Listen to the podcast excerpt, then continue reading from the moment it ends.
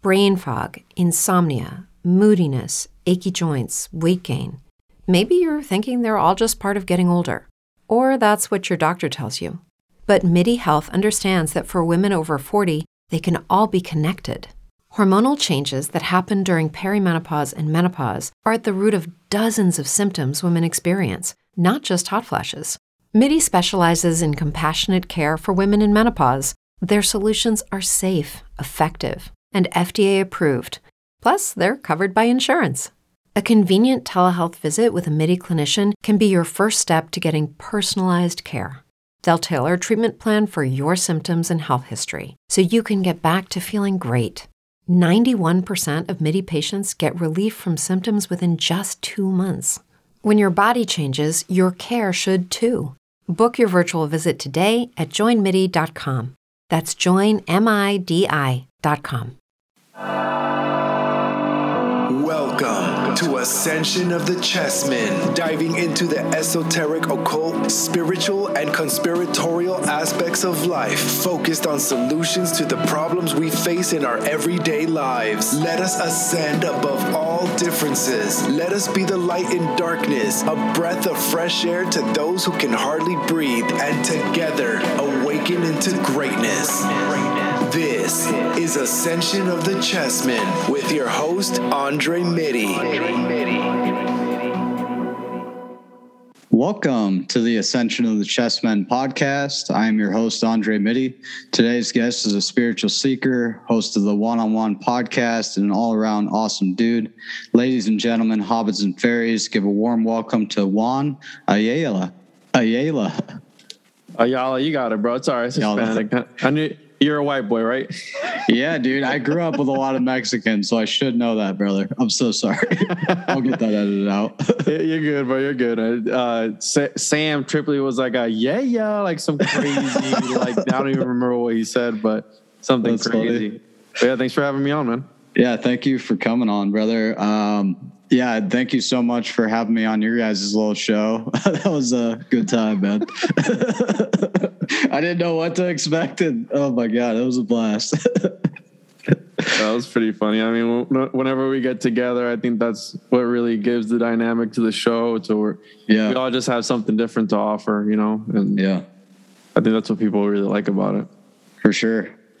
Um, yeah, man. So uh, it's a general tradition on my show to start off with uh, my first question, uh, which goes For those who aren't familiar, can you explain what it is that you do? And I guess what woke you up to realizing maybe there's more to this life than you originally taught or thought? So, what is it that I do professionally for a living, or? Yeah, I guess uh, however you you you would uh, describe that yourself. So, I guess I would consider myself an entrepreneur, father, husband, podcaster, conspiracy theorist, yeah, truth seeker. I think that really encapsulates hyper fixator. I don't know if that's one because I yeah. hyper fixate on a lot of things. And for me, really, it started with I started my podcast because there were certain topics that I wasn't hearing talked about Mm. So I wanted to talk, have people on to talk about it. Yeah. And, the, and, and obviously, again, the hyperfixation is when if I'm going to have a guest on, in order for you to ask the questions to the guest, you need to know about the topic. Right. So hence there's when the truth seeking really falls in line. And I was raised Pentecostal Christian all my life. I was raised by my grandparents. And ever since I could remember, it was always, you know, the Christian narrative about all these things. And whenever you start asking those hard questions, they start bobbing and weaving. They're like Muhammad Ali, you know, yeah. like boom, boom. Yeah, exactly. And I'm like, why is it so? Why is it so occult? Why is it so esoteric? You know, it's like, no, mm. you got to focus on this and this. And I, I've never really been the kind of guy to. You have people in life who are gonna be, and not to sound like like an a hole or anything, but you got people in life who are going to be followers no matter what. Right. And you got people in life who are going to be the chiefs. Right. We're going to be the leaders. Leaders. Yep. And I, my dad's always taught me, you know, don't be a follower, mm. be a leader and, and, right. and, lead the people. You know, if you're going to do something, nobody ever remembers second place. Right. If you're going to do a podcast, that's fine. Have a podcast among the other millions of millions of podcasts, but bring some, bring the heat. You know what I mean? Bring mm. good content, good conversation to the table Yeah. that distinguishes you from the next guy over. right. So I've always had an issue with being told what to do and how to do it and what to believe, especially because that's a whole nother thing. I mean, when you start accepting what other people's when they're pushing their narrative on you, you start to believe it. You know, it's like it's, when you hang out with enough people with somebody enough times, they start to rub off on you, type of thing. Oh yeah. You are who you you surround yourself with. Yeah. Yeah, and this whole conspirituality thing, right? It's not all about what just what you what you physically eat. I mean, you know this. It's also what you intake from, you know, what you're reading, what you're listening to, Yeah. what you're talking about, what you're putting out. All that, you know, we all have an aura. I believe in that. We have an aura that we that we put out and that's why children you see children right they they're so pure and innocent and i think that they're up until the age of seven they're more susceptible to the paranormal if you will or Right. the woo woo the metaphysical Totally. whatever Yeah. you know and i mean i believe that 100% especially seeing my my son grow up i'm having another one next month who is going to be again another going to be a whole nother it's like i look at kids bro it's like when, when you get a new one it's like leveling up a pokemon Mm. You start from you know Yeah. you hatch it out of the egg and They're so tapped into the imagination, man. It's wild. you got kids I I don't. Um, my my girlfriend has a son. Uh, he's 15. So yeah. yeah that's a grown-ass man Yeah. yeah. He is. but yeah so it started with me with, with family really and wanting to understand and and look at it from a different lens and i wasn't getting that in the religion you know I, growing up it was only from one side one side. And i always thought to myself i remember dude i remember we would always have once a month we would have a missionary themed service every month. Mm. and it always pissed me off because the lady who was in charge of it, dude, she would always bash on all other people's religions. Oh, so and so, Every church I've been a part of, brother. so and so is misguided, and they don't Yeah. know what they're talking about. And I always thought in my head, I go, and dude, I was a guy who I played guitar for five years at my church. Yep. You know, I was I was I was doing it all. I was traveling Same. with the youth group. We had a band. I was I was doing it all, bro. We went to jails to play. Wow. We went to det- you know juvenile detention centers to play. We went to different churches to play. Like I went all over the state playing at different churches. There was a time where I was getting I was, I was having a paying gig of playing at different churches. with Wow. one of my boys. So I was I was in it. You know what I mean? yeah, totally. I had no idea. and and you know I did that for a while, and it just when you start asking those questions, bro, and and I have a friend who was an ex evangelist, ex pastor. Mm. When you start to pull at those threads, you know, when you start to pull at those threads and really start asking all those hard questions, that's when it falls apart. And this lady, she would always bash these other religions, right? In these Sunday these Sunday services, and I always thought to myself, I go, we're the bad guys to them. Mm. You know, we're the ones that are wrong in their eyes. Yeah, because we're making them question their Yeah, own beliefs. exactly. It's like what makes Yeah. our guy the guy? You're you're ruining the party.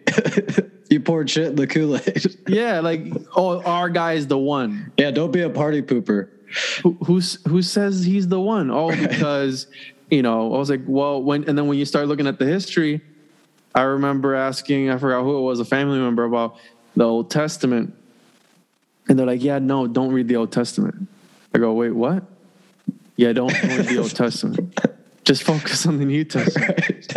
I go, okay, well, so silly, dude. Well, why are they? Uh, another one was like, hey, why are they referencing the Book of Enoch, a non-canon book, in our canon? Oh well, you see the way it's set up. You know, there's some books that are satanic and you know they're demonic and this and that. I go, no, no, you, this is not.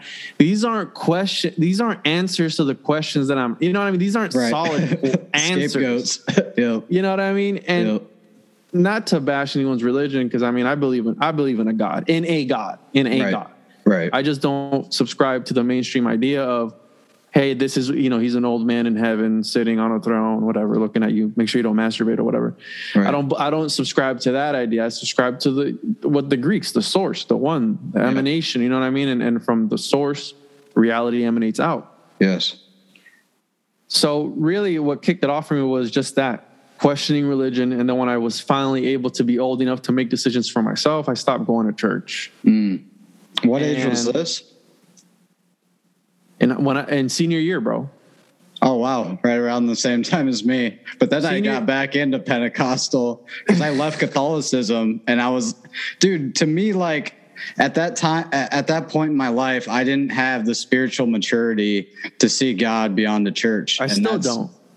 Yeah, I still don't. I'm, I'm about to be 28 next week. I still don't. You know what I mean? I'm, I'm going to be honest. yeah, But the reason I say I don't want to bash anyone's religion is because I, I I feel religion is important, organized religion, and hear me out because I'm bashing it, but then I'm like, oh, it's important. A belief in a, a belief system is important. A belief a belief in God is important. Okay, yeah. and totally. you can God can be whatever He is to you. It's your gnosis, right? It's whatever Right. sacred knowledge it is to you. It could be the the Cookie Monster. It could be uh, Right. the, the the it could be Cthulhu if you want him to be. It could be Aleister Crowley. Whoever you want to be to be your God, that's who you're gonna believe. it's your spiritual path. Yeah, It's your spiritual path because religion offers to certain individuals a system in which they can base everything Yeah. off of organization. You know, what I mean? it's like a safety blanket, Yes, and I look at religion blanket. as Yeah, a manual on life. Okay, at, at its core, it's what don't be a don't be a Mm. Piece of garbage. You know what basic I mean? instructions before leaving Earth. Exactly, bro. Exactly. So that's really what kicked it off for me. And then I go down these rabbit holes, bro. You know what I mean? Like I. I started my podcast because I was I was listening to Rogan, I was listening to Tinfoil, I was listening to all these other people, yeah, and I was like, man, why don't they talk more about the Anunnaki? You know, why don't they talk more about Gnosticism? Why don't they talk more about this? And and not saying that there's no shows out there that don't talk about it, but the ones that I was looking at, you know what I mean? Mm-hmm. They weren't. So I really that's what really kicked it off for me. right. And dude, if you listen to my first episode, I'm on episode 90 something now. And I've done over probably over 200 episodes easily. Uh, I had different shows here and there. And then I have other side shows that I've been doing for like two years now. yeah, And, you know, when you hear my first episode to like now, I'm a completely different person, bro. dude. I say the same thing to everybody I talk to. Dude, I was- yeah, dude. it's crazy, isn't it? Evolution. It's wild. Yeah. Evolution, and it's like Yeah. an archive, dude. That like, is evolution. what I told what I told somebody the other day. I think I was I think I was talking to the guys or something. I was like, "Yeah, bro. When my kid's old enough and he starts questioning religion, like, bro, you got to listen to that one on one podcast. That's what you got. I'm gonna I'm gonna put him on that one on one podcast so Leaving he your can legacy, listen to that. brother. Yeah. Yeah, because I mean it's an archive, bro. And that's what I love Yeah. about it. And just it's something about talking to other people who are on the same frequency as you Mm. versus that again, my family thinks I'm crazy. So Right. it's like you start talking to other people and outside of family, they think you're crazy. I can't have a normal conversation with people Right. about certain subjects because you either rub them the wrong way or they give you that fluoride stare where they're just like, Yeah. bro, what And, uh, yeah. What's the weather like later? Yeah, it's like, oh well, I mean, what yeah. Let's change the Anunnaki? topic real quick. Yeah, the Anunnaki, bro. They they genetically modified you, and and, and you're here to as their slave. Enki and Enlil, bro. It's it's crazy. So I mean, that's that's how I got really started. It's I think at its core, it's just family values, really.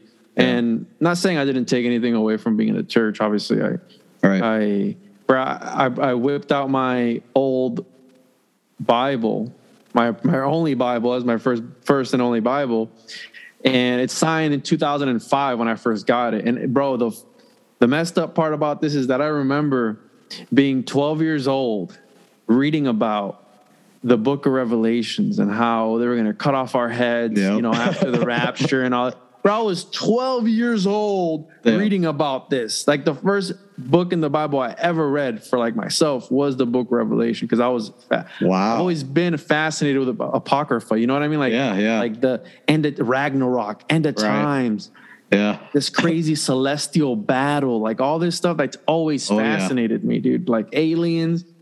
And that was the first book, bro. It was and it's a study book. I got it right. I got it on the floor right now next to my other pile of books, and it's next to a book of rejected and and heretical scripture. So mm. I, I might I catch it. fire, but Right. but it's right there. right? My books are on the same shelf too. I still got my original Bible too, brother. Dude, and I always tell people I've done more research into the Bible since I left the church than when I was in it. Yeah. And it's funny you brought up the end time stuff too. Like at such a young age, getting exposed to that and the fear that's pushed onto bro. you. Oh, 100% PTSD, bro. And for me, dude, I, I grew up in Catholicism and I, I guess it was it was fear and uh, trauma in different ways, but um, it, it, was around 2012 when I, you know, went into the Pentecostal church, and that's when I was really getting into the end times regarding the Mayan prophecy stuff, and uh, you know, making all these correlates to uh, current events and scripture and uh, the end times, and yeah, man, that's that's a very dim reality looking through that that uh, lens of uh, literal interpretation. And historically accurate text of the Bible, you know, through that lens. Well, that's the thing. There's some people who take, bro. There's people, and that's why I try to be as respectful as possible because Right.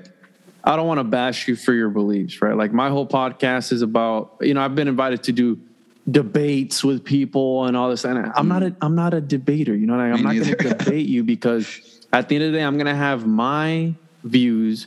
You're going to have yours, and we can talk about it respectfully. Like that episode that I did with Chance, we Right. don't see eye to eye Right. at all. Oh things. yeah, you guys are going at it, but you But- kept it peaceful the whole time. Like respectfully. You Yeah. know what I mean? That's what it's all about. It's about having a conversation. Why do you see it that way? Well, I see it this way because of this. Yeah. Well, I see it the way because of this. But then people start involving feelings into it and hostility, and I'm not about that. You know what I mean?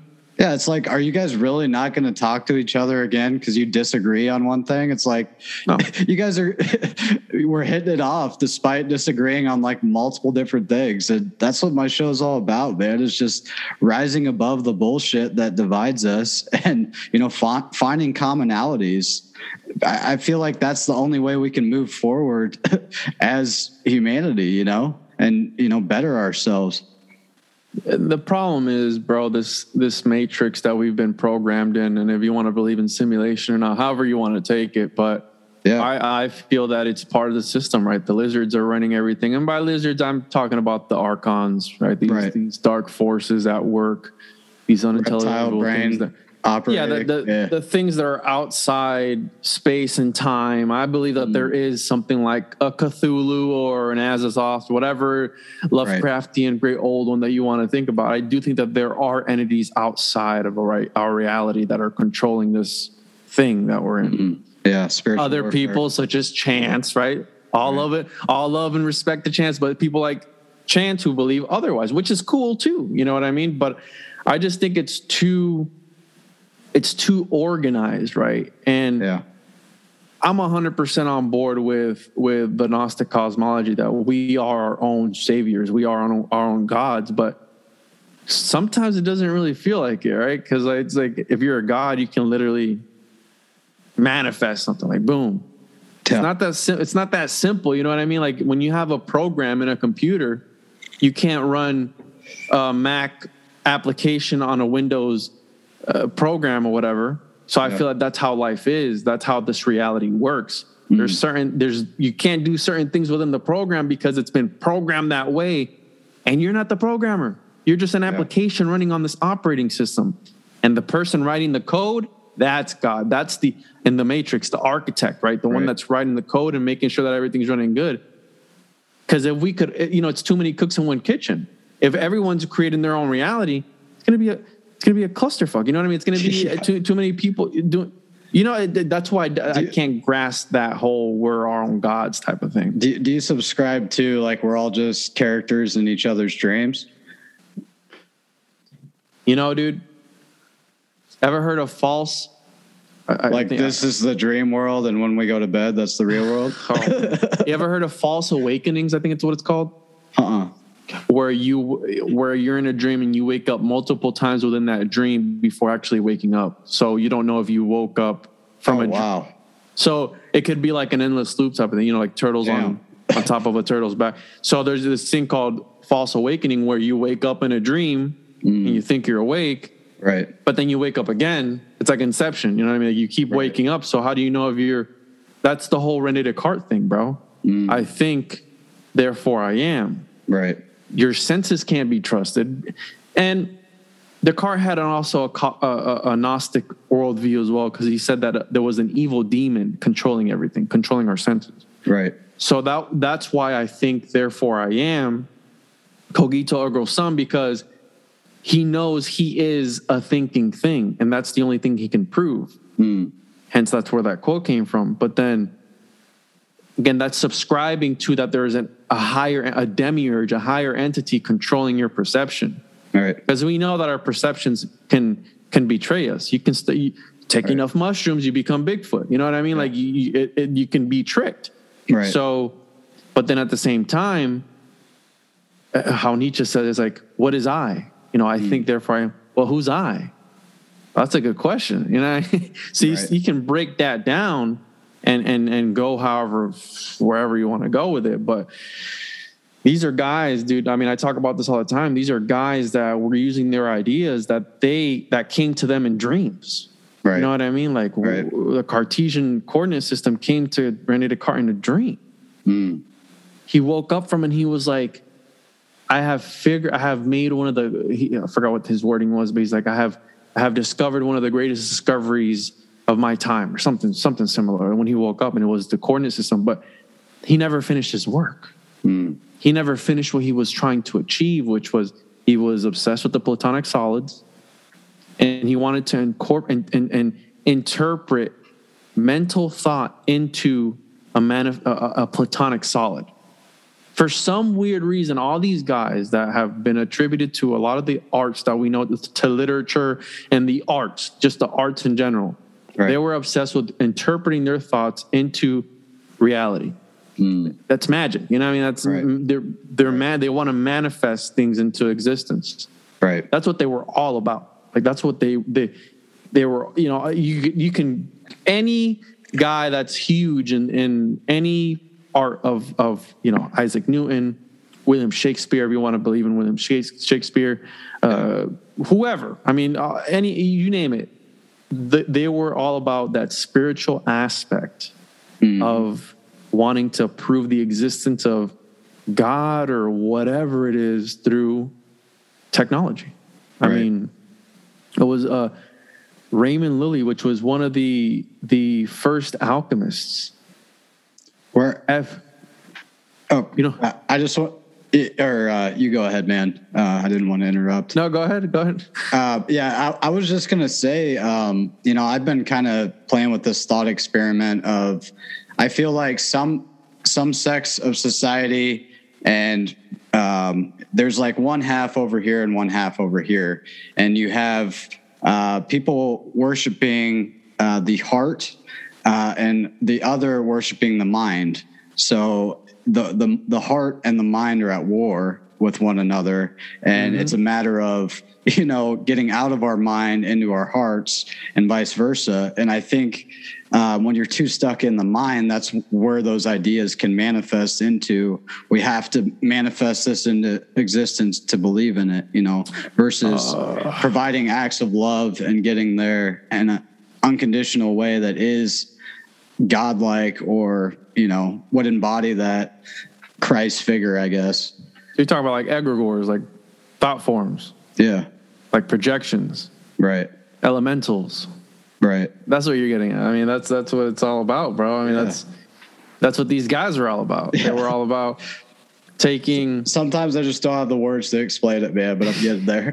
I'm doing my best. Well, that's that's one of the things that Manly P. Hall talks about. Where, and the, the reason Manly P. Hall being one of my biggest inspirations, and I've learned so much from him. He talks about like the state of mind, right? Being careful with how you portray things. I believe I believe in the law of attraction. I believe in all that Right. because right one of the hermetic principles all is all is mind you know Right. we hear all the time mind over matter and all this stuff and one of the things that he that i forgot which lecture it was i mean i've listened to so many hours of them but he says when a man is in his head how you're saying like thinking about something over and over again Yeah. if it's negative he is able to conjure an elemental that will Mm. take the form of whatever and just, in other words, suppress you, if you will, if you think about that too much. That's why when you have people who have a terminal illness, before they had the terminal illness, they were fine. Right. As soon as the doctor tells them, like, hey, you have six months to live, they die before their time is up. Right. They ate away at in the themselves by being yeah. all in the mind, dude. You know, they, they, they, it was a self fulfilled prophecy. Yeah. And that's why I'm careful. Those thoughts. You can't, dude, you can't, man. And, and I mean, that's, I, Mental I prison. do, I do, I haven't done it in a while ever since, actually, ever since COVID hit, the sensory deprivation. Mm. And the, the thing with that is, if you're not careful, dude, when you're in there, say you're in there for two hours, three hours, whatever it is. Right. I think two hours the longest I've what. Yeah, yeah, I've done two and a half, three hour sessions at a time. And there's some people who sleep overnight in there, dude. Holy shit. I can't imagine that. Yeah. So the problem with being in there, dude, I mean, if you've done it, it's like your your thought power is magnified times a hundred because we know when when a person loses their eyesight, their smell gets better, their hearing gets better. You know, the body compensates in one area, mm. right? If you Yeah. if you if you go deaf, your your eyesight gets better. Whatever, you know what I'm talking about. Yeah. So same goes when you deprive the system of everything altogether. You literally can't see or hear anything, and you're just a floating head. What you start to think about Right.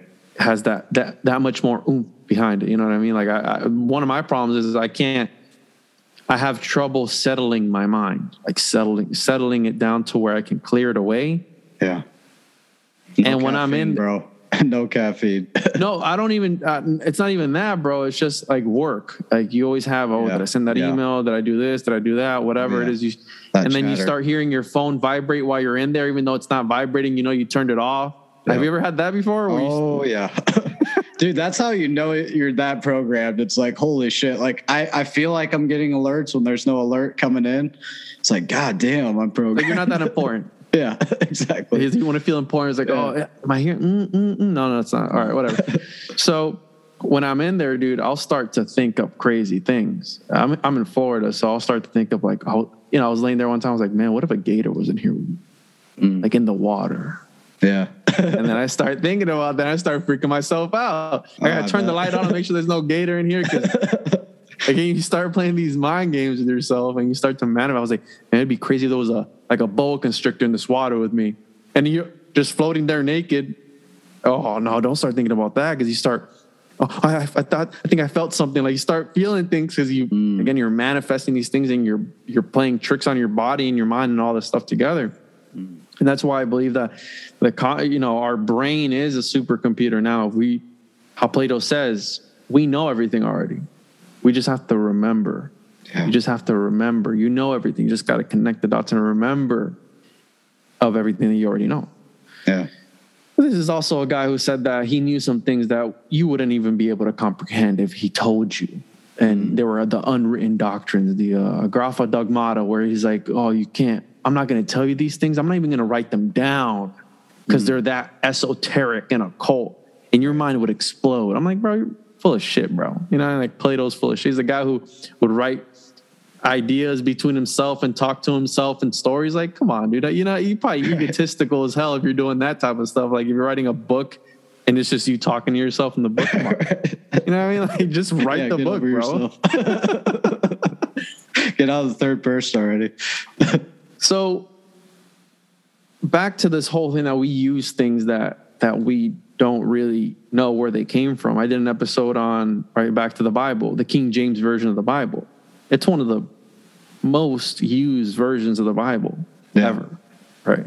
Right. And that's a lot. Of, a lot of people don't understand that there's versions of Bibles. Okay, there's denominations within the whole. different translations. Yes, Yeah. it's like Miswordings. King James. Who made that? Well, King James made that. He was the one that pickle went in there. And if you start to look into his history, it's like this guy was writing about fairies, about vampires, about witches, about magic, all this stuff. The guy behind and supposedly Francis Bacon edited it, which is William Shakespeare, right. and they were putting Rosicrucian symbolism within it. It's like, oh, well, what's Rosicrucianism about? Oh, well, it's about this and this, and that's why they started the United States. You know, the mm-hmm. New Atlantis. Right. It's like, oh, that's similar to Plato's The Republic. Yeah. So when you start looking down these rabbit holes, it's like, wait a minute, we're using this stuff now. So right. I've always said, what if we're carrying their intentions forward by you giving your energy up or your loosh or whatever up to this stuff? Yeah. Are you not helping the magician further his craft or whatever it is? Like, you know what I mean? Like, man, it's giving giving our energy away, and it's yeah. that energy is used constructively from their perspective to get to mm-hmm. their means of their goal, you know? And it's like we are participating in, in it like we're watching a magic show, you know, go on and maybe not even realizing what's taking place. Oh, the world's a stage, right? Right. That's William Shakespeare. The world's a stage. Right. And I think it is. Uh, I've always said that because I, I believe in magic, bro. But I, you know, I, I think that it's the idea of magic has been misconstrued. I don't think it's yeah like Chris, right? Chris, he's like, bro, what if I clap three times, turn around, shave my left eyebrow off, you know, cut my right toenail, and do this and this? Am I going to see Baphomet? And I go, dude, I don't think it's like he's like, what if I put, you know, uh, uh, the eye of a frog inside this cauldron and da da da? Will I see Baphomet? I go, dude, it's not. I don't think it works that way. Right. I don't think it's gonna be just too. It's too literal. I think it's all. Yeah. I think it's all cerebral. You know what I mean? Like it's. Well, it's like playing with Ouija boards. You know. You know, I think if you've you've done that and you've experienced that, there's multiple people that say there was shit going on while I'm they were Christian playing. for that, bro. I never did that. I never did that either. But I'm just saying, like that's one example. It's like okay, if you want to put your money where your mouth is, like get out of go by yourself, take a Ouija board, play it, and uh, see what happens, and then come back to me and tell me that shit ain't real. Well, I'm Hispanic, right? So we grew up with with like Santeria and uh, you know right, black magic right. in the Caribbean and all this stuff. So I believe in all that dark arts type yeah, of thing. Yeah, hundred percent. Yeah, and, and I that's think, why I don't fuck with it. I think that's what these things are, are tools, and I think they can be used for um, with ill intentions and um, not to say, uh, you know, I, have heard good spoken about Ouija boards too, but I'm still coming from that Christian upbringing of, yeah, I don't know about that. Like, I, I had the opportunity when I was uh, uh, growing up, probably in my teenage years, and uh, I remember they pulled it out, and I wanted nothing to do with it. I got the fuck away, dude. I was like, no thanks. Yeah, dude. Again, I, I am too Christian for all that. So even yeah. till t- today, bro, like I'll think about because as a researcher, I'm going to look into these things. And I mean, I'm, I'm, reading about it, about what these guys are doing, how they're doing, and all this stuff. It's like sometimes, bro, I have that little voice in the back of my head, like, oh, why don't you try that? Right. Like, nah, bro. Because it's like the, you know, people talk about the left hand path or the right hand path. I think it all leads you to the same spot. I think it leads you to mm. that abyss. You know what I mean? Like the, eventually it'll curve all around and meet. They, you know, both, you know, you have a crossroads and they both meet. Right. Come full circle. Comes full circle. That's the Ouroboros. Right. the serpent eating its own tail. tail. Yeah. So no matter, you know, you can paint it however way you want, but at the end of the day, it's all the same thing, just two right. sides of the same coin type of thing. You know what I mean? It's yeah. like, well, oh, I'm going to white magic. I'm going to use it for good. No, bro, it's still the same thing, bro. You know what I mean? That's why I stay away from the, you know, practicing the occult. I'll learn about it, which is sometimes just as bad as practicing it. I mean, it's it, let's let's be realistic, you know, because you're still participating in some sort of you know, because the observer effect is real. We know about this. You know, you're giving right. up your your your intention when you're in, you know learning about this stuff and reading about it and you know coming up with ideas about it. I mean, it's all it's all again all mental. So when it's floating around in your head, that's why I said it's not just what you eat it's about what you listen to, about who you hang out with, about what you look at. All that, 100%. all that, all that affects, you know, Dude, what's within you. I, I always say life is a trip, man. Like that's where the real work begins. Like after a psychedelic ceremony or experience, man. And um, it's it's just the same going into an experience, man. Like if you're watching endless news. Uh, pushing fear down your throat, or Mhm. uh, even going down deep, dark conspiracy rabbit holes, thinking the New World Order's breathing down our throat every minute. Like, you're probably going to have a rough experience and probably going to get pretty paranoid about, you know, uh, you being in a dark cult or, you know, the feds coming to, you know, lock you up or something. Like, uh, it's so important, man, not just going into a ceremony, but treating life like a ceremony, man. And, you know, keeping yourself in check and having that self care um, and taking those moments to, you know, just sit and reflect, uh, walk out in nature, uh, you know, sit down and meditate, whatever you got to do to just reset and uh, unplug from it all sometimes because it can become overwhelming. And I, I, I think mental health is lacking in our society. And, uh, you know, I think Joseph Campbell had that quote. It's like the uh, schizophrenic uh, swims in the uh God, what is it? The the shaman swims in the uh waters, the psychedelic or the schizophrenic drowns. I butchered the fuck. out of that. yeah, can you look it up, bro? Because you're like, Yeah. schizo- I need to and he pull up. drowns. Let me pull this. No, but I get because I mean they've talked about that before. About Yeah. the problem is the labels, right? When you Yeah. when we break our arm, we go to the hospital. But then when you're feeling some type of way, you don't talk about it. And and being a man, right? You can relate. Like being a man, it's been uh, coming from a Christian household, right? Mm-hmm. Uh, being a man is like he's the provider. Right. He has to be the rock. Da da da. You never. Yeah. You know, I grew up not seeing my my father cry and all this stuff. So yeah. It's like don't express your feelings. And and we're coming from that generation, and now it's like, hey, if you want to be a man. if you want to be a toaster today, you can be a toaster today. You can be a manatee tomorrow, and you can be a rooster the next day. So it's like this shift, but it's like that's not healthy either. You know what No, I mean? No. can- There's a balance there. Yeah, find the balance. we got to draw a line somewhere. But it's it's the schizophrenic is drowning in the same waters in which the mystic swims with the light. Ooh, Yeah, it's a deep quote, but that's Uh, crazy. yeah, I, I think it No goes to show.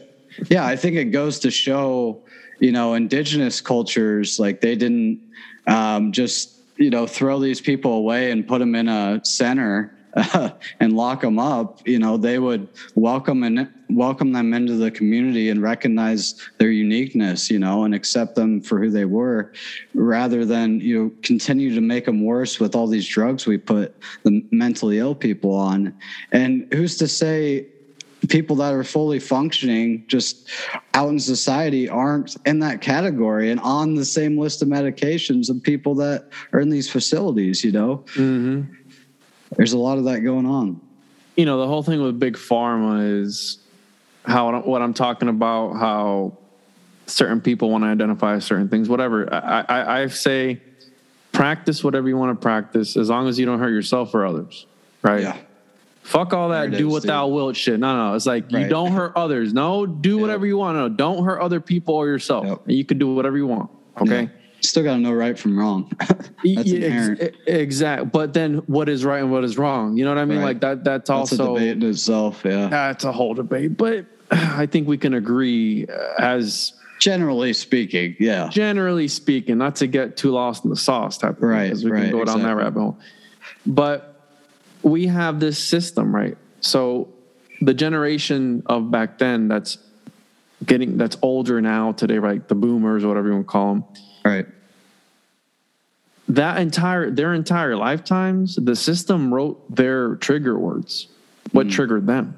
right Guess what they're setting off nowadays? Those triggers that they set in place, and by they I mean the reptilians, the the, the lizards, whatever, the Overlords, archons. yeah, yeah.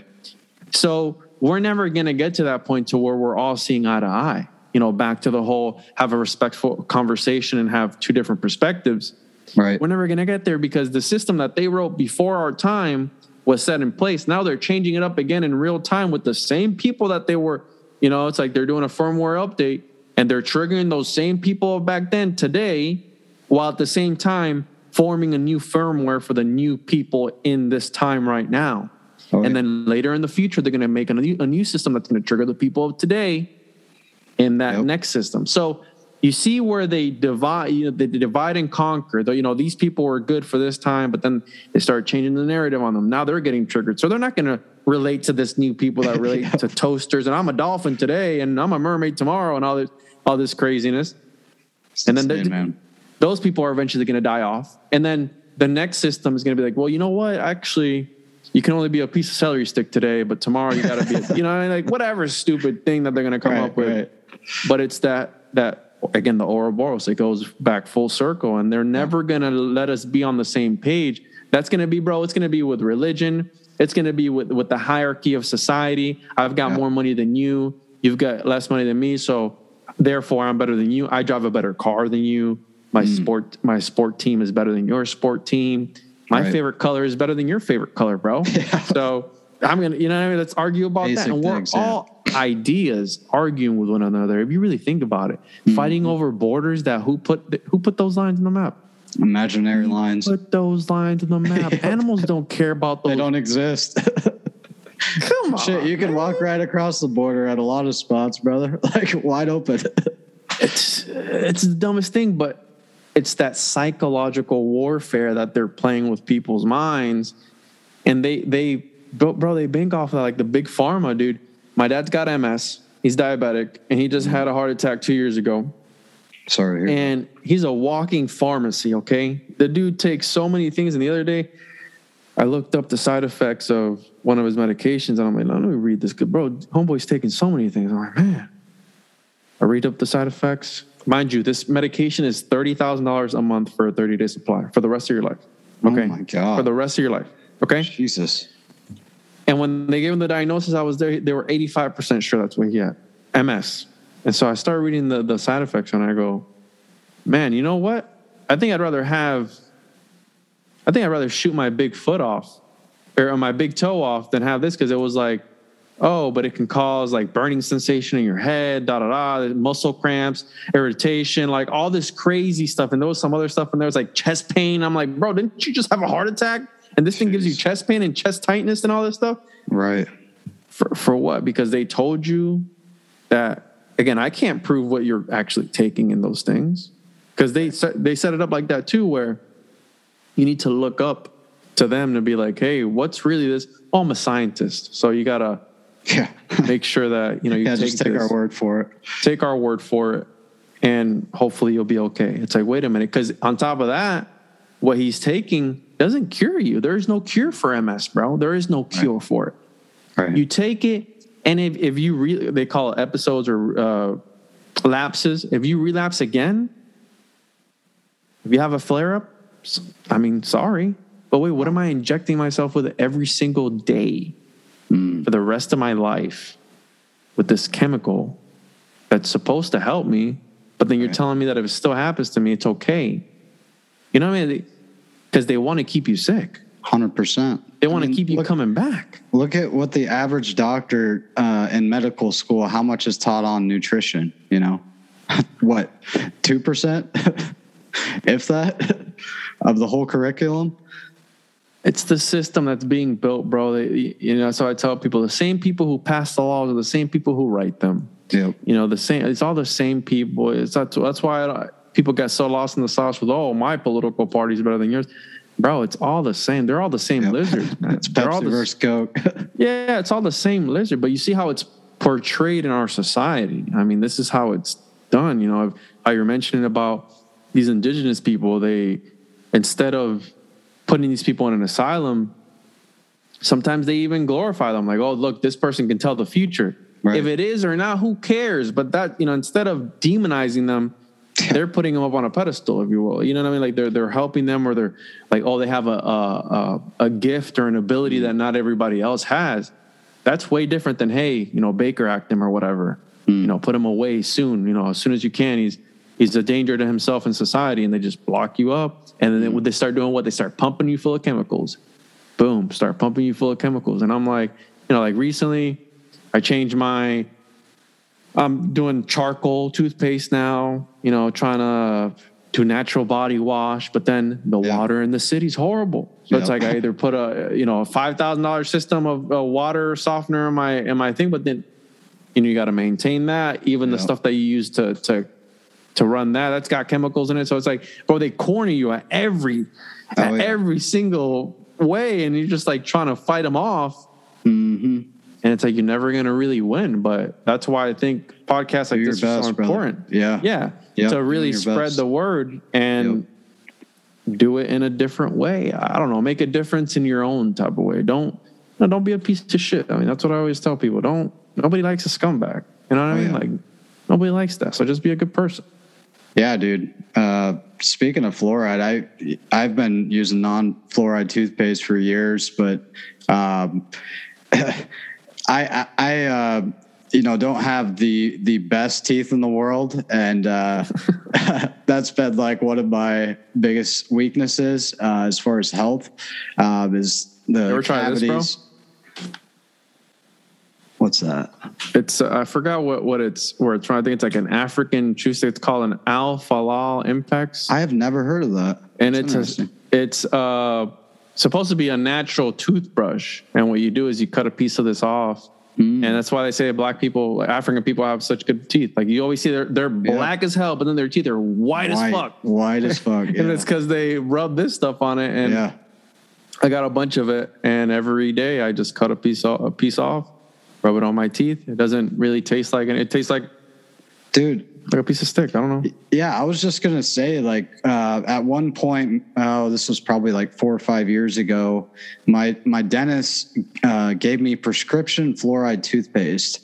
Um, and I, I got it just to see what it was. And this stuff was maxed out in fluoride. And it said on the thing uh, directions uh, nothing by mouth 30 minutes after use it's like what the fuck does that tell you right there like nothing by mouth what Yeah, like telling you not to eat or drink for 30 minutes after.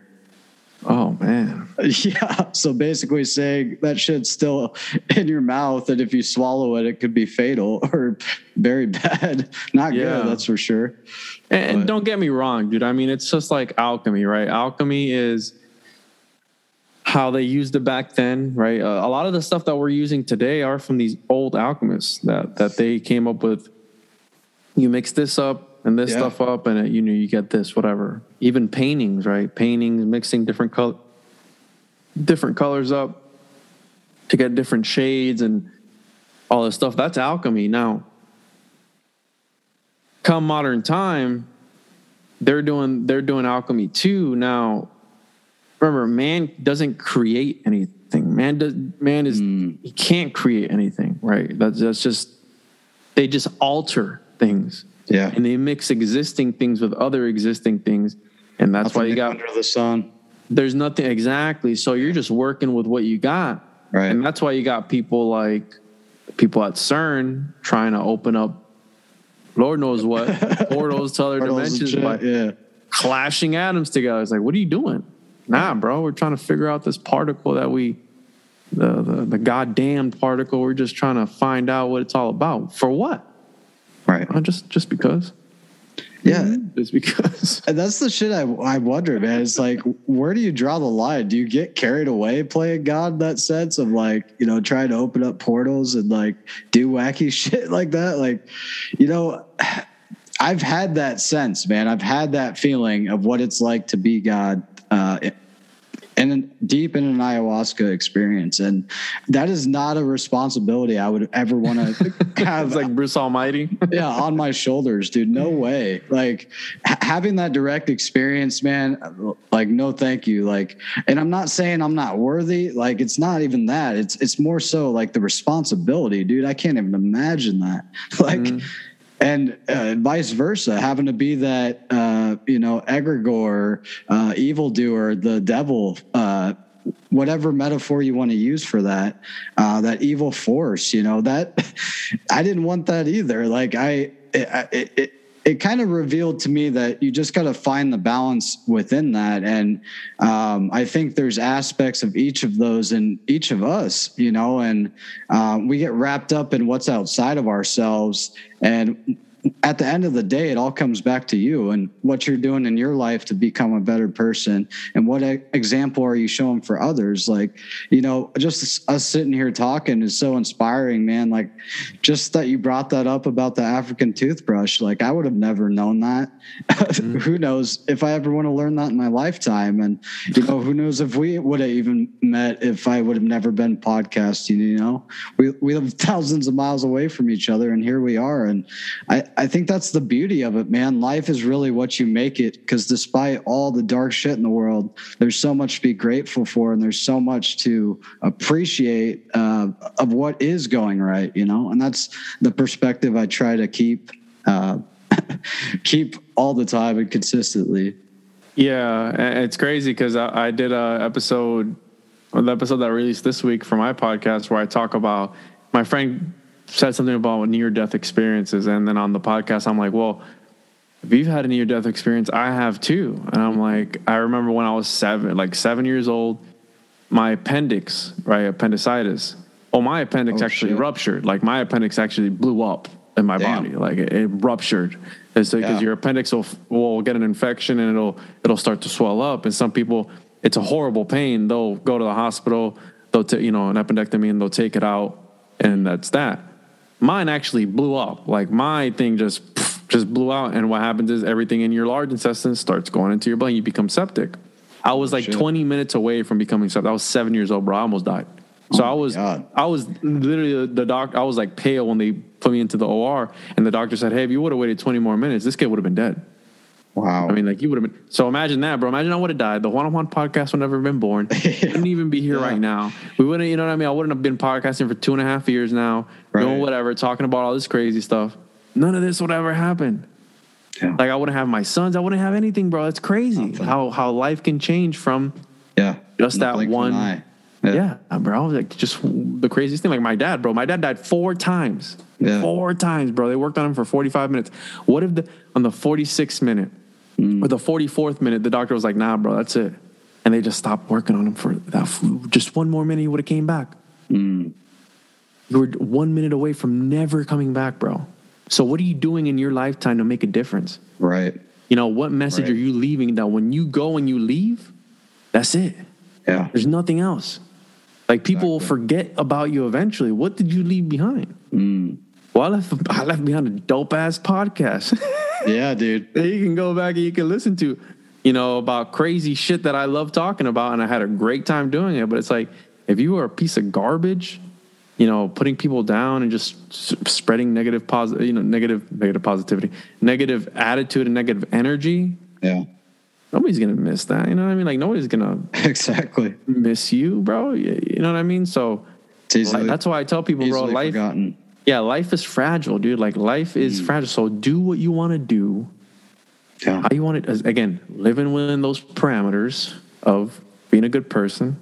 Mm. Just have fun. You know, don't t- rule number one, I got this from Chris, don't take yourself too seriously. Yeah. Just have fun. You know, people take themselves too seriously. They get too worked up about dumb things. They start the worshiping politicians and they start doing dumb things. And it's just like, bro, what does it matter, man? Like, right. at the end of the day. yeah. Let your hair down a bit. Yeah. Relax. Like, like, Bill Cosby isn't going to pay for your whatever. It's like, oh, yeah. you know, we got people, whatever. Some stupid example. You know what I mean? Like, yeah, whatever. you're fucking alive right now. Like, the trees are giving you oxygen to breathe. Like, Jesus, like, look at all the all the magnificent gifts in your life. Like holy fuck dude. Like just coming from it with that attitude of gratitude and man uh, i can't imagine going through that at a young age. Um, i can't say i've had a near death experience it uh, directly but i mean i've definitely been close and you know having those times of darkness throughout my life of you know being suicidal in my younger teens and you know wanting to drift my car off the highway just having those suicidal thoughts come in. i think everybody has those though bro. Yeah, i man. mean you know oh, I, yeah. I, I, feel you bro. Like you look down yeah. you know you'll be at a at a bridge or something you look down like what if i jumped off? Yeah. It's like what? Right. You're like what am i thinking? But i'm too much of a bitch to actually do it but it's like what I, you know that's what I was gonna say, man. Like my my dad like gave me a talk. He's like, "That's the pussy way out," and I'm like, "Yeah, it is." And coming from him, a man who I have so much fucking respect for, I mean, this guy broke his neck when he was 15, uh, diving into a lake, man, and broke his neck. And uh, he's been paralyzed from the uh, neck down ever since. Oh shit!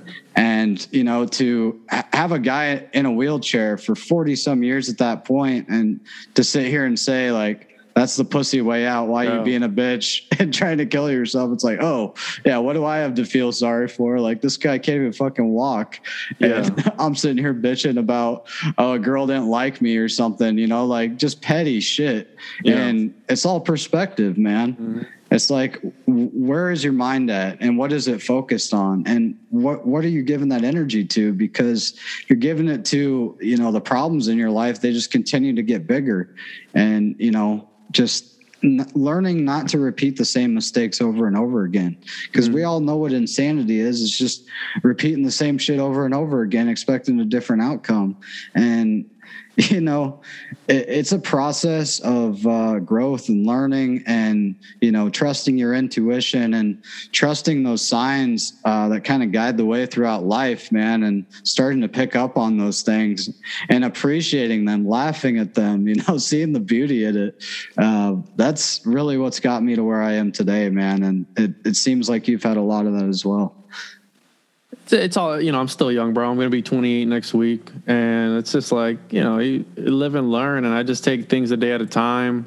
yeah and I really just try not to, you know, I work with my dad and he'll be just stressing out about certain things. And I'm like, dude, just be like the Stoics. You know what I mean? Just relax. Just let it take its course. It's like, oh, well, we shouldn't have done this and this. Well, what can we do for next time so that doesn't happen? Mm. Instead of just killing yourself, just think, overthinking it. I mean, you had a heart attack, bro. You know, it's stress at a thousand percent. I know people who, who were younger than me who died of, of stress and heart attacks. Mm. Like my one of my wife's friends who was 25 years old, bro. He had a heart attack. wow Had a heart attack. Did the same thing that I do, the same job that I do, running a logistics company. And I'm like, well, I was like, shit, I can relate to him, like the stress that he was feeling, because I, I, I'm, I'm there. You know, I, I feel it every single day. yeah But I just got to a point in my life, bro, where it's like I don't want to talk to that person on the phone. Just don't pick up. right right Like they're not calling me for anything good. There's Yeah. no good news. right Don't pick up. you know, don't think about it. out of sight, out of mind. Yeah. If it's a big enough problem, the police will call me or whatever, Right. or somebody will get a hold of me eventually. You know what I mean? Like, just, setting boundaries yeah, So spend time with your family, bro. You know, uh, hug your family. Just you know, have a good time, and just take it a step at a time, man, and just just enjoy it, bro. You know, it's like people are so caught up in the in the moment, and it's like, dude, like I tell people all the time, well, you didn't take a picture of that. Why did I need to take a picture? I'm looking at it with my eyeballs. You know, I'm it's like experiencing it. I'm like this it. just like the whole time. Oh it's so awesome. It's like bro put the phone down man. Look at it through your eyes. Like that's the best camera you got. It's like no i want to have the memories. Fuck that the memories are in here. Exactly. the memories are in here true, bro. you know what i mean? It's like so true. but again that's the the the society that we're in bro. It's like they they it, it's the craziest thing and people automatically just accept it for what it is for what it bro now it's it's like i was asking people like is covid a thing anymore like are we doing covid are you taking tests nobody's nobody no no i mean we're in florida so it's been like over for forever now I'm in Nebraska, so but I seen this lady driving with a mask on the other day. I'm like, I looked at my wife. I go, "We're still doing this? Like, we're still doing the whole driving with it by yourself with a mask on type of thing? Like, what? What?" She's like, "I guess." I mean, like, well, I was like, I thought we were on to World War Three, nuclear warheads flying across. Yeah, it's like, what's the narrative tomorrow? I, I stopped watching the the news. I used to watch a lot of Tim Pool. yeah, I used to listen to a lot of Alex Jones, and I stopped because they were just saying the same thing over and over again. And when you know it's the art of propaganda, they're just propaganda. Oh, today Will Smith got you know smacked Chris Rock. I don't care right, if he smacked him or not. What was he saying? Oh, he was saying that well, it's all staged. right. So what if They're it's staged? actors. They're actors. Who cares? Whatever, dude. Oh, you know, but then, shit? while everybody's watching that, they're doing something behind the scenes on the other side, doing something else to keep you to keep your energy away from whatever it is that they want to. You know what I mean? Like it's it's Bro, it's all Oh, yeah. the same thing. But it's one thing to know that you're in a game versus when you don't know you're in a game. Mm. So, So key. you know what I mean? So Awareness. awareness exactly just self-awareness and just be just knowing though it's it's a real life game of monopoly bro it's a real life game of monopoly and the elites the lizards the archons whatever they know that they're in a game Mm. that's why money means nothing to them look at these guys buying twitter for forty-three billion dollars or some crazy stupid Right, number pulling in real quick. Yeah. who cares if he's gonna buy Twitter? Like, who? I, I don't even use Twitter that much. I, I got an Yeah, neither account on there. I got like 26 followers. Whoop de Right. Like, I don't Me care neither. You know what I mean? It's but people freak out about it. No, we got to protect freedom of speech. Well, what happens if they shut Twitter down? Well, you're gonna run out of freedom of speech. Right. Start a podcast. You know what I mean? If they're gonna censor you, they're gonna censor you or whatever. But you still put it out. Exactly. But we become dependent, right? It's like a symbiotic, parasitic relationship. Oh, yeah. Where you become dependent. Yep. Exactly. And you can't live your life without YouTube. Well, bro, I don't even know what I would do without YouTube 100%. Right. You know how much knowledge I get from YouTube, like lectures, Oh, and yeah. audiobooks, and videos, and all this stuff? It's like, what would I do? I'd read more. Well, bro, but, but, but that's the thing. and I what, know you would too. what did the ancients do? exactly. They read. They sat down. What did Manly P. Hall do when you know when he was growing up? Can't he was reading fathom, dude. books, right? Well, he had two sugar mamas, so Right. that helped a lot. So he had a lot of free time and he had an Right, allowance right. and all this stuff. But he was reading. You know, he was reading physical books. Oh yeah. It's a It's like- lost art. It's a lost art, and it's wild to me, bro. People get too lost in the sauce, and I mean, it's just It is crazy, man, because I, I grew up hating reading. Like I was a terrible reader. My reading comprehension was my worst attribute in school. And I always struggled because I never wanted to read the books we were given to read. I I just couldn't get interested in them. And, you know, my mind was always looking outside and, you know, not wanting to be stuck in a desk in a classroom. And, you know, I, I feel I've read more in the last two, three years than I've read in my entire life.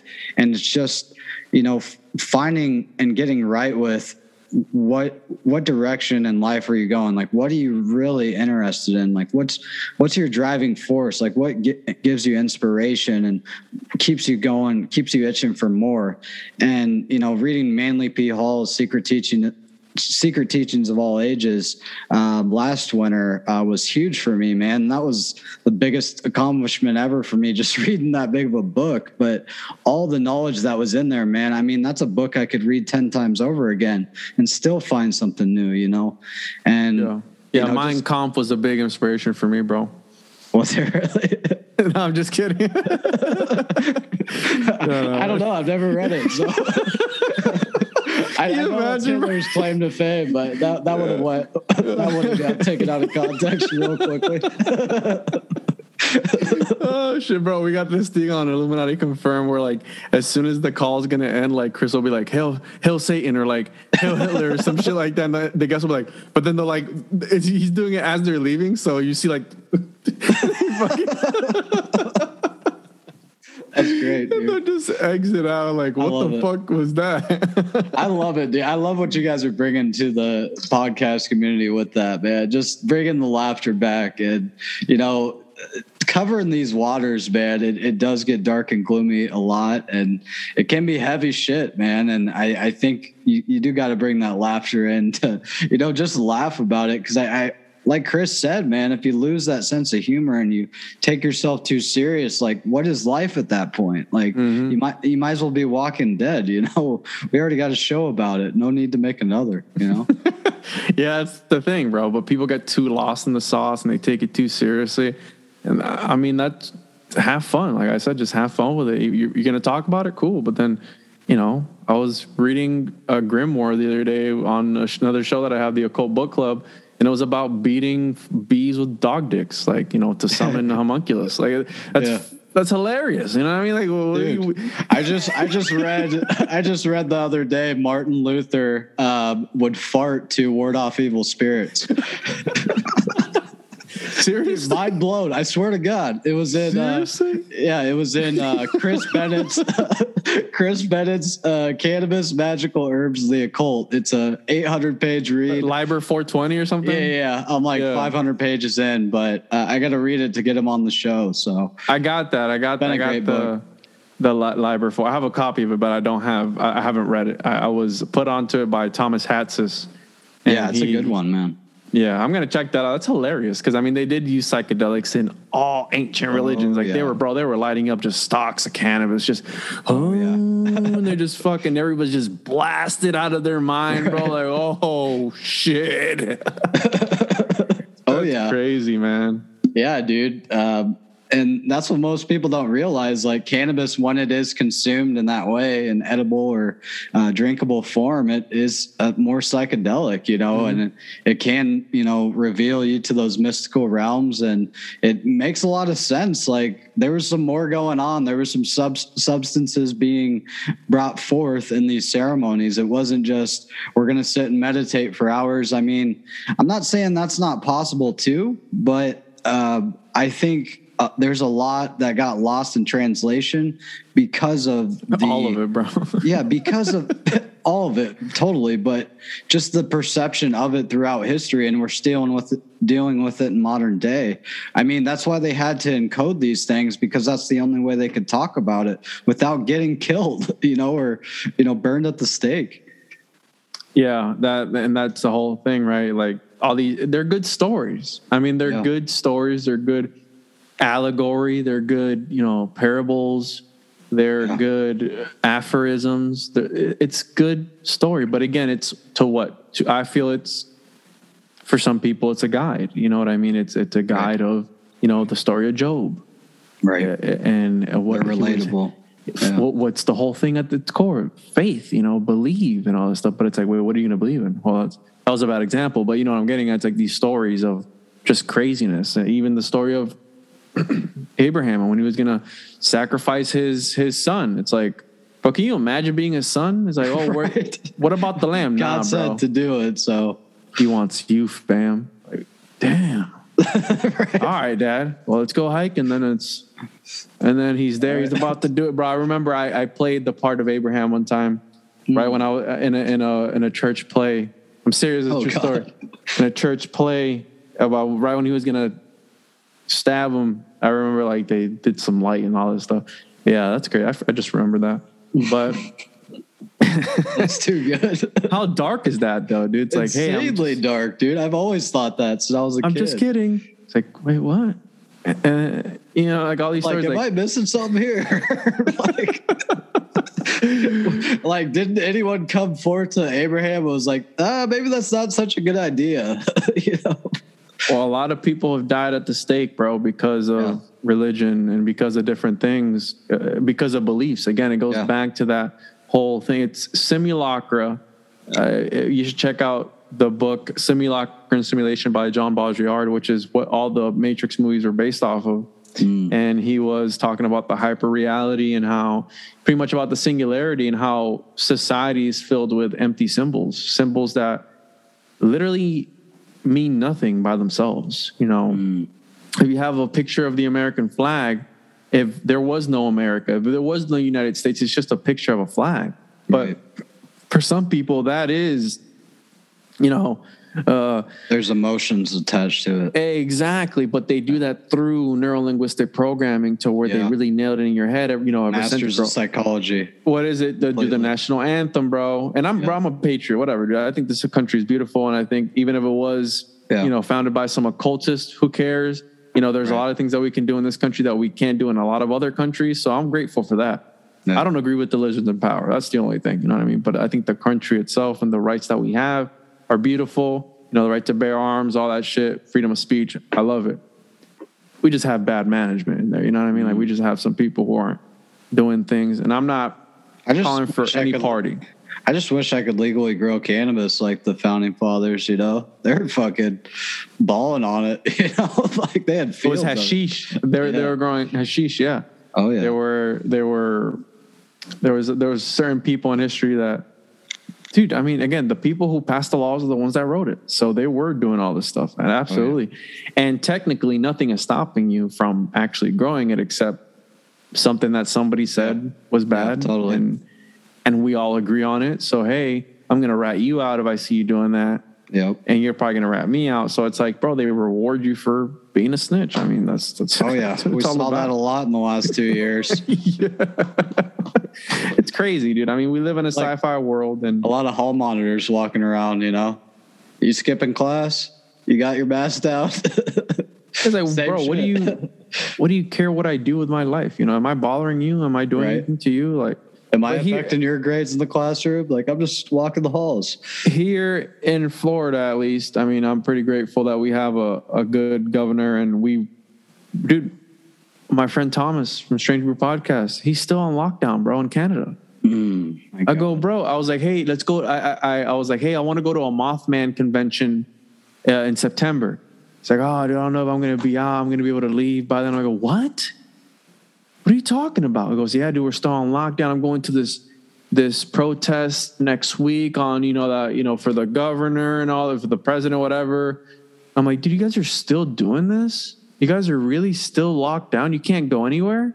He's like, no, we can't do anything, bro. I can't fly. I can't do nothing. I'm like, bro, what? Like, how do you let it get this far? You know what I mean? Like, Right. that's crazy to me, dude. So he's he's still locked down, and I mean, I'm pretty sure your state's probably more lax than it was before. Now we're just worrying about World War Three and what's going to come from that. Yeah. You know what I mean? So I don't know, bro. Uh, It's just sometimes sometimes reality is too crazy to believe that it's actually real. You know what I mean? yeah. I've been pinching myself a lot in the last two years, but I just keep waking up again. I wanted to do that thing that you told me the ayahuasca stuff, but too scared, bro. I'm a bitch. You're not scared, man. That's just your ego talking, bro. Yeah. 'Cause that's the I thing. do. You, I'm sure you see life from a different. You don't think I was scared, bro? Shit, dude, I'm scared still uh, to go back and do it, and I, I I plan on going back and doing Is it but different every time you do it? It's a natural fear. Yeah, I mean, you you know what to expect in a sense, but you you truly are never going to know what to expect in any psychedelic experience. But um, you know, going back to that analogy used earlier, like we're all just in the process of remembering, and uh, when you get back into these states, you're you're just you're you're having all this nostalgia come through like oh i've been here before i'm back again you know like you're just back in it. And once you get to that place um, you can comfort yourself in knowing that okay like i'm safe i'm okay. And then you can really start to do that inner work and work through you know all those childhood wounds that still may, maybe need some healing still you know need need some work need some attention. Um you know uh, religious upbringing is a big one man. Like to even be able to talk about these things I, I feel like it says a lot about where your mind's at um and you know just where you are on a spiritual level to come at the medicine with because I think that's so important to come in with the right mindset um, and for me, man, I, I feel like I was still uh, ironing out a lot of ideas in my head about you know what I what do I believe in? How do I see the world? How do I see reality? And um, you know, you you bring in all that baggage with you. Like you can't hide from anything uh, on psychedelics. It's all coming out to play. Like all your past memories, all your um, past traumas any anytime uh you you regret not telling someone you love them all that shit comes up man and um, you cry while you're doing it, bro? oh yeah yeah, Yeah. I, well I, I i cried in integration for sure um, that's what really got me to break down. Um, that's after the experience when you're talking about your experience in the group integration session, and you're talking with the integration coach about what came. Is it in front of everybody though? Yeah, but I mean, you're you're in such a vulnerable place that it's it's it's a re, it's a really weird camaraderie, man. Like it's like you just went to war with each other, and you know you come back from war, and like you guys, like you your battle buddies that were in war with you, your army buddies, like you guys have a, a relation that goes beyond measure. I mean, that can't be put into words. Like you went to war with each other in a sense, and um, when you you go into ceremony with a group of people, and especially the people next to you, and you talk you talk to them throughout the weekend, you just grow close um, with these people, and these are uh, bonds that you'll that'll last a lifetime. I mean, I still keep in contact with probably 20 to 30 people I've met through that community. And I've only been down there three different times, man, but that just shows how closely knit it is and, uh, you know, the work that's going on and the people you'll encounter. I mean, I, I, I was taught uh, one of the last times I went, we were just getting into conspiracies right away. Like me and this random guy I met from Tennessee and we just hit it off and uh, we had a lot in common. And, uh, we ended up uh, sitting next to each other in ceremony and uh, you know just talking to, about our experiences till five in the morning. Like those will me- those are memories man i'll always uh, hold close to my heart and i'll never forget. And i always have to look back on you know when times get rough in life um, you know I always say, at least in my experience, like the stuff I've overcome in my journeys, like there's nothing in life that could compare to the fears I had to overcome in those journeys. I mean, it's truly slaying that dragon that you've never mm-hmm. wanted to face, man. And um, there's nothing that can compare to that. I mean, you can say you can get there through breath work or meditation or yoga, but um, a lot of times that's going to take you 30, 40, 50 years, you know, if you ever get there. Like it's a long process. And I, I, um, I think Terence McKenna said it. Um, maybe I'm paraphrasing, but you know, he said these are a, a shortcut. This is this is going to deliver on the money immediately. Like you're not going to uh, just walk past whistling past the graveyard like this is the real deal. You're not taking another guy's word for it. Like you're having that direct experience and that's that's truly what i needed man. And uh, just in the right set and setting i mean i would like to go down to the jungle someday and have that truly authentic experience in in that right setting but um, you know, it comes down to money and how affordable is it? I mean, if you can't afford to go down there and you're you're really needing, um, you know, that spiritual therapy um, or just outlet. Um, you know, some people don't have that luxury, and I, I I feel like there's nothing wrong or there should be no judgment cast for the people that choose to do it here in the states if they have access to it you know? Who's to judge anyone that's healing from shit that is holding them back in life you know? Like i want to see everyone evolve into their best selves you know? Because you got that you got that here? You got people who make fun of you because you did it in the states? Uh, there there is a lot of that talk in circles yeah. or people get arrogant about oh i won't that's disrespectful to the medicine or they're creating like walmart ayahuasca centers and you know i i I, I do sense like yes, it should be treated in a sacred way, and it is though. I mean, yeah, it's an organized is. thing. yeah, it is, and th- there's people that just have this perception of uh, the way they see it, and versus you know how other people see it and other people's experience. It just comes down to what is your experience. And, you know, I've talked, I talked to people I met down there that went to the jungle. They went to Rythmia in Costa Rica and Rythmia costs, you know, a lot more than um, here in the States. And um, they said, um, that the individual attention you get there and you know all the volunteers you have to look after you um, you know because you are in a very vulnerable state. So um, you have to be very trusting um, that you're in good hands. And, you know, thankfully I, I, I did feel that there and I, I didn't feel like I wasn't taken care of. And uh, mm. th- that really um, makes for a better experience. And, yeah. uh, you know, I, I've never thrown up one. I know that's a big fear of yours. I, have never shit my pants. I mean, that shit has happened. I mean, there was one girl that jumped in the lake naked one time. Like, I mean, there's crazy shit that happens, but yeah. um, I feel like, dude, from where you're coming from, I think you'd you, would you would really have a beautiful experience, man. And I hate mushrooms, bro. Yeah, and I've only done them once. Yeah. So it's like I had a bad trip because I, I, mean I was by myself, obviously, and yeah, it, it was that sense setting. I was doing it wrong. I was doing it all for the wrong reasons. I did it for like I did it because I had grown them for like yeah. two, three months. and I did it to like, hey, does this actually work? And then so I took some. And here I am playing World of Warcraft, and I'm peaking, I'm tripping my balls off, and I look down, bro, and my my keyboard is endless. Like Yeah, dude. Just- Technology and psychedelics do not match. it was alien runes, right? And it was like endless. I had I had like six fingers on each hand, bro. I was tripping my face off, and I was like, oh, so it did work. Yeah. But then I was already in it, and it was just went downhill from there. And it was like at the peak of COVID, so I think I was like getting all the anxiety feelings of Oh, yeah. everybody and all this stuff. And I was like, Oh, yeah. if I have a mental breakdown right now and I go to the hospital, I'm gonna get COVID. So like I, bro, I was trying my best not to freak Yeah. out, but then trying not to freak out, you start to freak out. Yep. And here I am, it's like 12 o'clock at night, one in the morning or whatever. I'm just tripping my balls off watching Prometheus on my laptop, like laying on my oh, couch. Oh, I'm having the auditory, my walls are breathing. I'm having the, the auditory hallucinations. Like I had like my friends on my headset and they're like, my, my headphones felt like they were morphed into my head.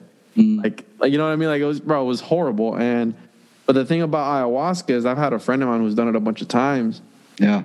and the experiences that he's told me like he told me one time he was like in a bubble and he was just like in a bubble and then he said that these entities kept like peeking their face in through the bubble mm. and he's like i saw like this demon looking thing he looked at me i looked at him but he really didn't seem like a threat and then he just like pieced out then i had this other one looking in there at me i saw like a like yeah. a big blue dr manhattan type of looking dude like controlling Oh, yeah.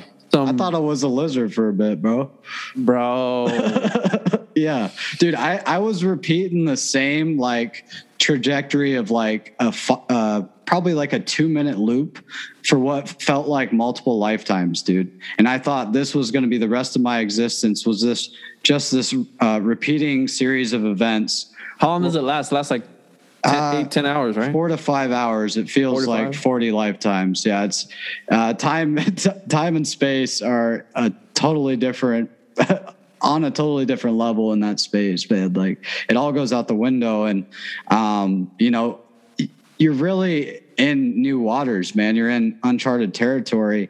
And the biggest thing, man, is to go into it with no expectations. Um, you know, set an intention if you feel called to, but at the end of the day, the medicine's going to give you what you need, not what you want, you know. And that's the that's the ever going message behind it. I always hear is, you know, you're you're you're getting shown what needs to be shown that that you're refusing to give attention to in your conscious everyday life.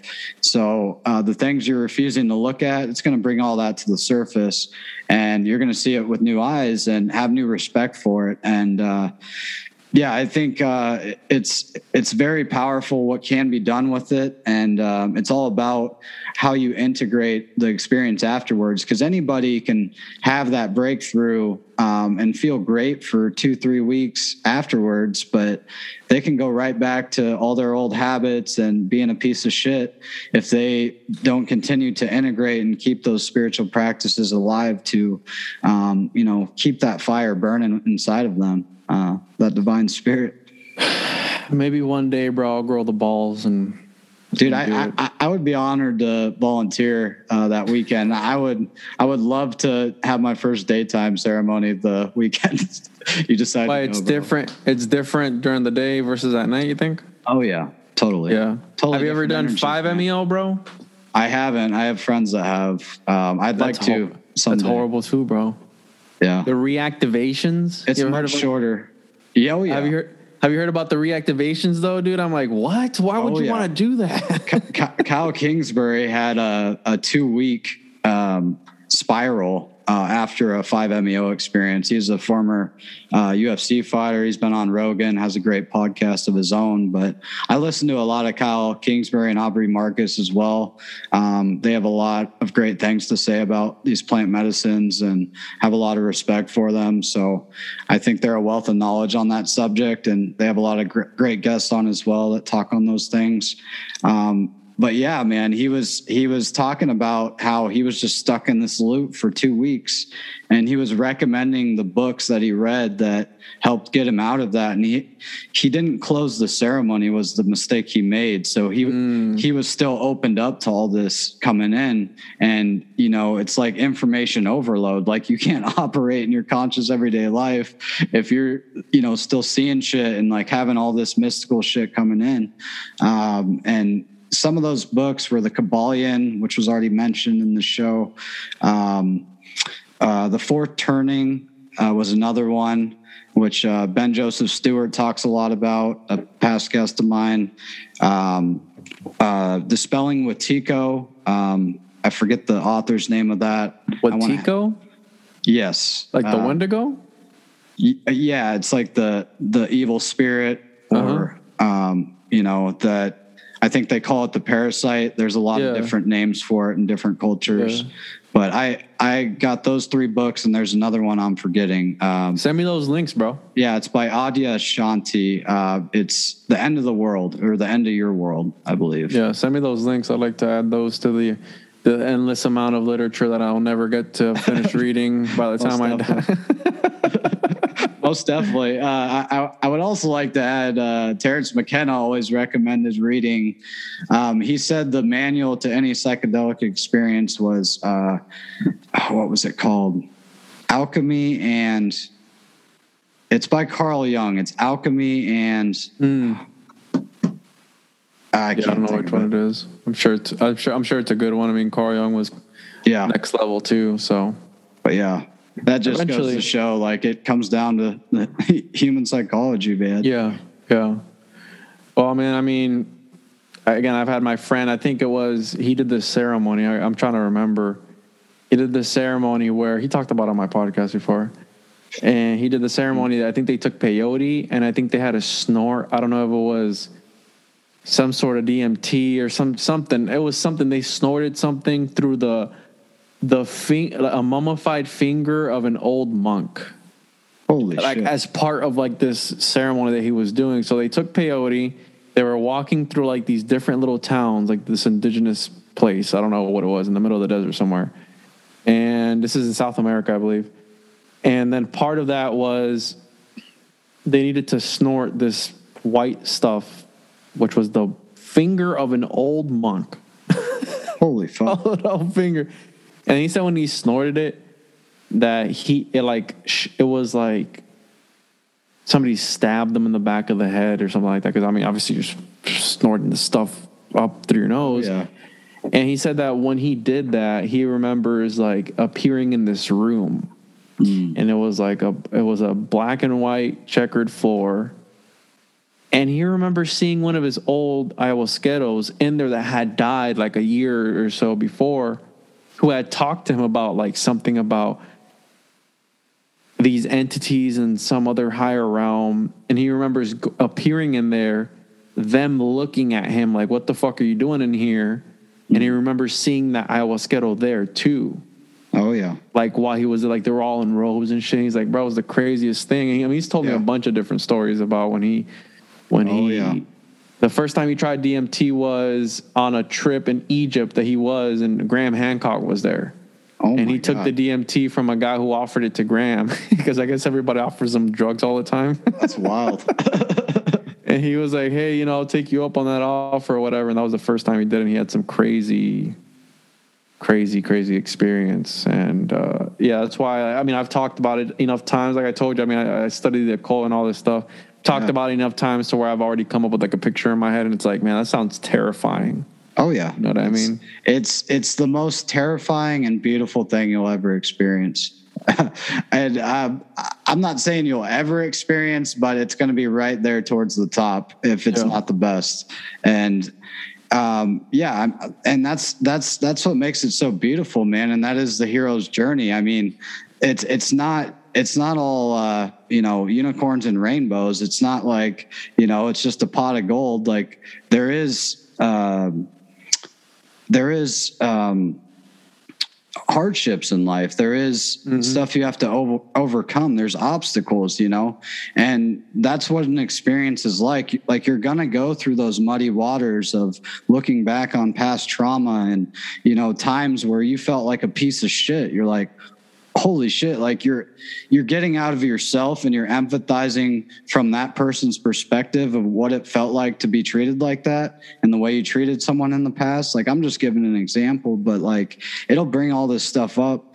And i'm just saying on the other side of that you realize that you are that unconditional love and you can be that in the world and you can be that for others. And and you see your true potential in that way of like how much of a change you can be in the world as your best potential self.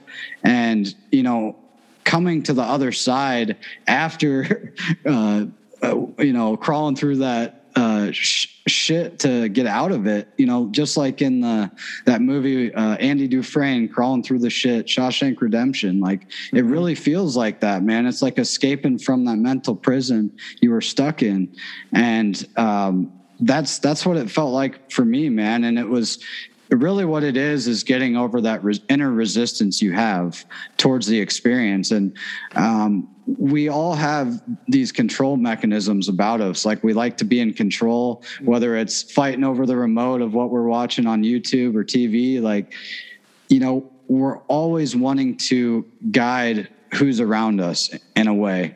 And you know that really comes into play in an experience when it's just mono y mano it's you and yourself. And you're guiding the way um, but at the end of the day you're not. Like spirit's guiding the way the medicine's guiding the way and you have to surrender to that. And that can be hard for many of us. It's hard for me every time. It's it's a process. And um, that's why i say integration is so important in these spiritual practices because these spiritual practices are gateway to getting there sober. So um, if you if you can develop these practices and just like anything the more you practice the better you become. So as you, you're practicing uh, meditation or yoga which is just a moving meditation or breath work which is getting high on your own oxygen you know these are pathways to make these breakthrough heroic experiences all the more um, smoother and comforting and seamless as far as how you're going into them and how you're coming out of them. And you know there's also the message of you know you've you've done it enough that it's time to put put put down the phone. You've got the message. Hang up the phone. You know alan watts would say that but you know there is a lot of people rushing back to the medicine without integration. And i feel like that's where more of this negativity and you know all these entities you're referencing come up is people that are just rushing back to the medicine not realizing they are the healer. They mm-hmm. they're the ones doing the work you know? The medicine helped them see the work that ne- needs to be done but the medicine's not doing that work for you. You still got to go out into the world and live it and do it. And that was the message that came through for me was yeah ayahuasca was a powerful powerful medicine but at the end of the day i'm the one that has to continue to do the work afterwards like it's just not going to magically change me mm-hmm. like i got to want to change and I, I I, I saw what it was like to see myself changed in a better person. And I had to want that for myself and to manifest that into my reality and take those steps to get there and just stop making excuses was what it came down to in my own experience of you know not feeling sorry for myself and not victimizing myself. And that that's a common theme and and the truth community is like yes there is overlords and there is controllers out there but like us living in fear of them or us mm-hmm. just thinking it's all over because they're in control like what purpose is that serving? It's just giving them more power to control us you know? Yeah more power over your mind yeah that's yeah. beautiful, bro. It's like uh, at the end of the day, it's a less talk, more do type of thing. It's like you gotta. 100%. That's the whole thing with the law of attraction. People think, oh, just because I think it's gonna happen. No, you gotta align yourself. You have to yeah. align that frequency. You have, what's alchemy all about? It's like the alchemist is not ready if he doesn't purify himself, mm. and you yeah. need to purify yourself in order to really. And it's all code. It's all code words. You know what I mean? Like the 100%. the turning the lead into gold. It's all about finding that higher state of being, right? That higher self, how you're saying, to really master that. Yeah. And I think once you're able to do that, I think you're able to just metaphorically float above everybody else's bullshit type of thing. You know what I mean? Hundred percent, brother. Well, you know, we've been going for an hour and a half, man. I'm I'm so thankful. Um, you you were um, down to come on and you know have a great chat. Um, I always love talking to you, man. I could talk to you for hours. Um, your story reminds me so much of myself, uh, being Pentecostal and everything. So that really hit close to home. And um, so happy to have you here, man. I, I just wanted to end on. Uh, do you have any uh, daily spiritual practices that kind of help you stay grounded throughout the chaos in the world? Sometimes I like to step back and, you know, try and disconnect. Just look outside, look at the sky, you know, just be in the moment, hang out with my son, Yeah. you know, and just take the moment in. And There that's what I, you know, when I feel like I'm getting overwhelmed, I'll just step back. You go, you know, work's always going to be there. Mm. Podcasting is always going to be there. This book that I'm reading right now is going to be there. Just put this down, go hang out with your family Yeah. and you know just live in the moment when you're eating a meal put your fucking phone down right. you know what i mean leave your phone in the other room Mm. do whatever it is disconnect and try to live in the moment and i think i try I, i'm trying to get better and better at that and i think that's what i do and i'll just you know take a deep breath my vape infested lungs Right. and I, uh, you know, just try to live in the moment, bro, and just try to keep a positive attitude. And when you feel like the world's out to get you, it's really not. It's just step back and just relax for a little bit, you know, until it comes down and continue after that. That's what I try and do. But, you know, I'll just put things down and go spend time with my kid, you know? Mm. So true, man. Yeah, that there it is, man. And the present is a gift. One on that. So I, I want to thank you all out there for listening. I hope you gained something from this and found a moment of presence throughout it. And um, you know, I hope you all have a beautiful week. I appreciate every one of you, and I send you all peace and love. Brain fog, insomnia, moodiness, weight gain. Maybe you think they're just part of getting older, but MIDI Health understands that for women over 40, they can all connect to menopause. It's at the root of dozens of symptoms we experience, not just hot flashes. MIDI clinicians are menopause experts, offering safe, effective, FDA approved solutions covered by insurance. 91% of MIDI patients get relief from symptoms within just two months. Book your virtual visit today at joinmidi.com.